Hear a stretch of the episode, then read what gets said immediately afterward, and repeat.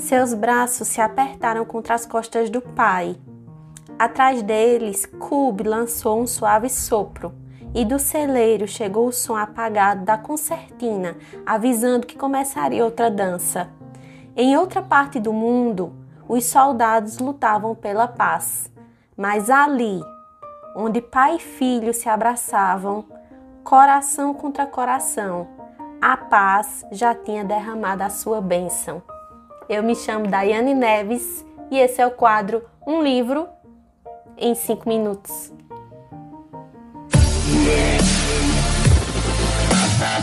Oi, oi, meu povo! E aí, gente, como é que vocês estão? Sejam todos muito bem-vindos a mais uma resenha aqui no meu quadro Um Livro em 5 Minutos. Gente, o livro que eu trago para vocês hoje é um livro muito especial. Agora sim, é um livro muito especial mesmo. Eu panfletei ele muito nos meus stories e eu panfletei porque ele realmente merece a panfletagem, gente. Ele tem uma história muito linda.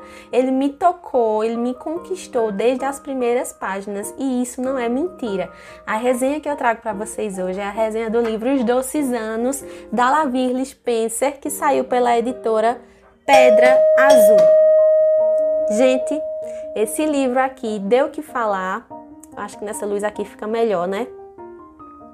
Esse livro aqui deu o que falar.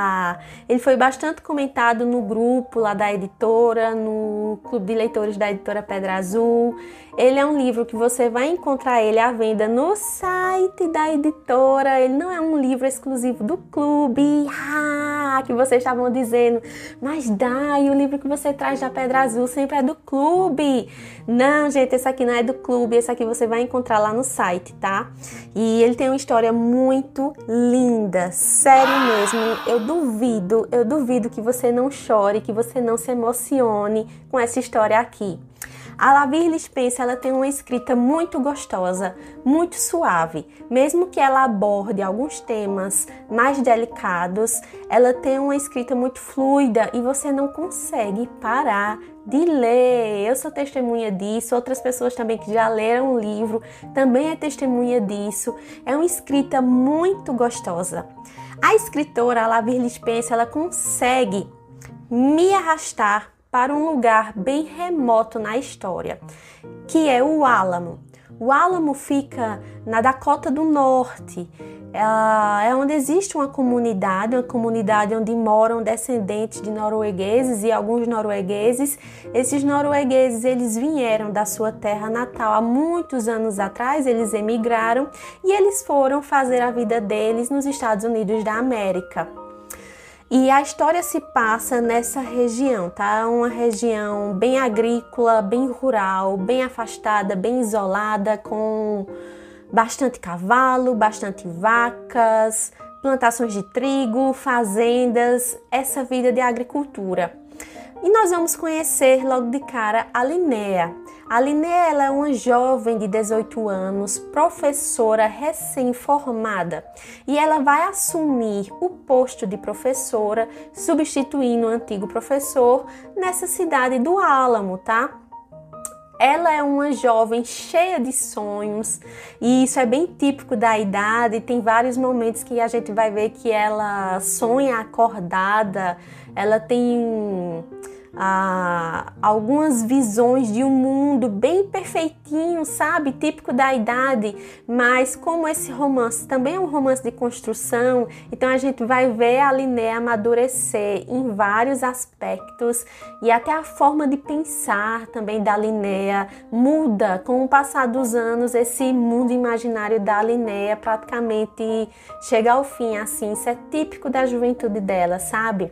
E nós vamos conhecer o Theodore Westgard. O Theodore Westgard, ele é um agricultor, um homem já feito, com 34 anos de idade. Ele tem um filho adolescente de 16 anos de idade e é o Theodore que vai buscar a Linnea na estação ferroviária. O que é que acontece? Vai haver um grande mal entendido. O Theodore vai ser a pessoa que vai acolher o professor em sua casa, porque eles têm já essa tradição de acolher na casa deles o professor da comunidade. Só que tanto o Theodor como a comunidade no geral acredita que vai chegar um professor homem, porque eles se confundem com a abreviação do nome da Linnea e com o sobrenome da Linnea, eles acreditam a todo momento que é um homem.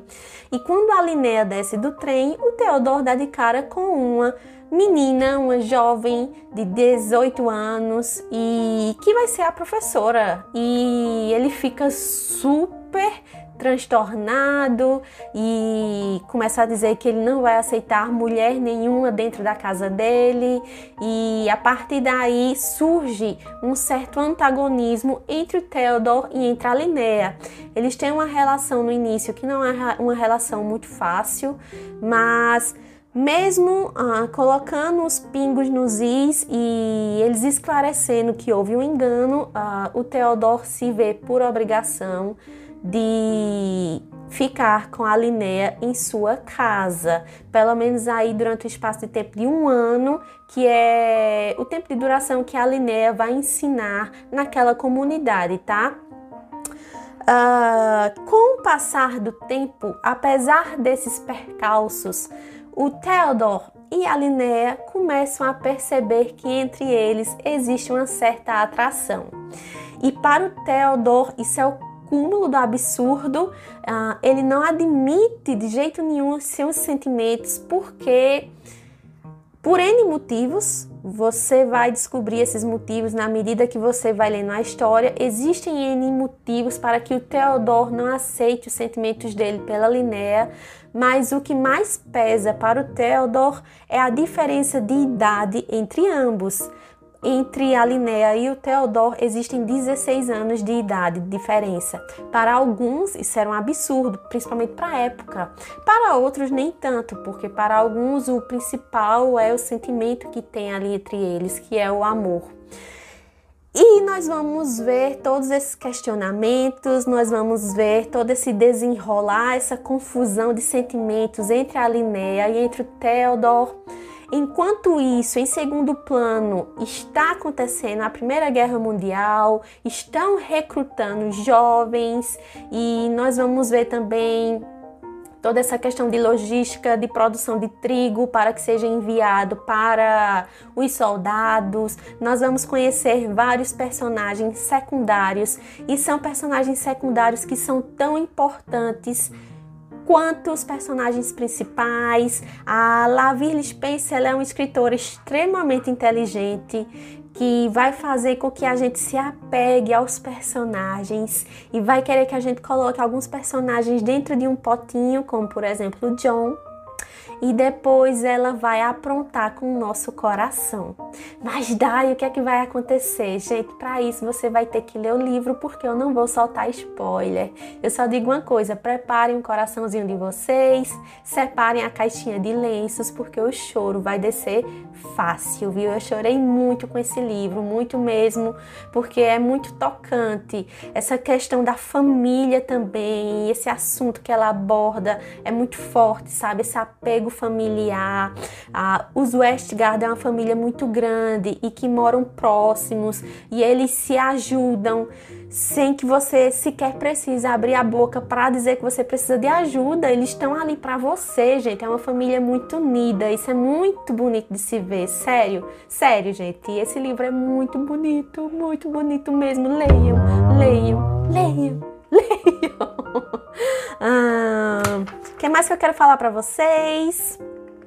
Nós vamos ver um pouco da tensão que acontece com a Primeira Guerra Mundial, como eu já falei aqui anteriormente. Uh, nós vamos também ver outras situações bem delicadas que eu não vou soltar aqui porque é spoiler, mas são fatos históricos reais, tem fatos históricos reais presentes na narrativa do livro e é lindo, gente. É lindo mesmo assim. E toda essa questão da vida agrícola, a humildade das pessoas, a questão da perda também. Ah, são pessoas muito sofridas e que eles gostam, tem essa questão do trabalho, de trabalhar pela terra para sustentar os seus filhos, para tentar dar o melhor que eles podem dar. E enfim, gente, eu acho que isso toca muito a gente porque se aproxima muito da nossa realidade, das nossas pessoas aqui que moram aqui dentro do nosso Brasil, sabe? Eu me identifiquei muito com a história. Ela dá realmente é um verdadeiro show de escrita, sério mesmo. E ela tem uma grande humildade nas palavras e ela nos apresenta um mundo muito lindo, muito vasto um mundo selvagem, um mundo afastado, mas um mundo muito humilde. Sério mesmo, gente. É, eu encerro a resenha de hoje por aqui. Eu espero muito que vocês leiam essa belezura, porque sem mentira nenhuma, vale muito a pena. Um cheiro, um abraço e a gente se vê na próxima resenha. Tchau!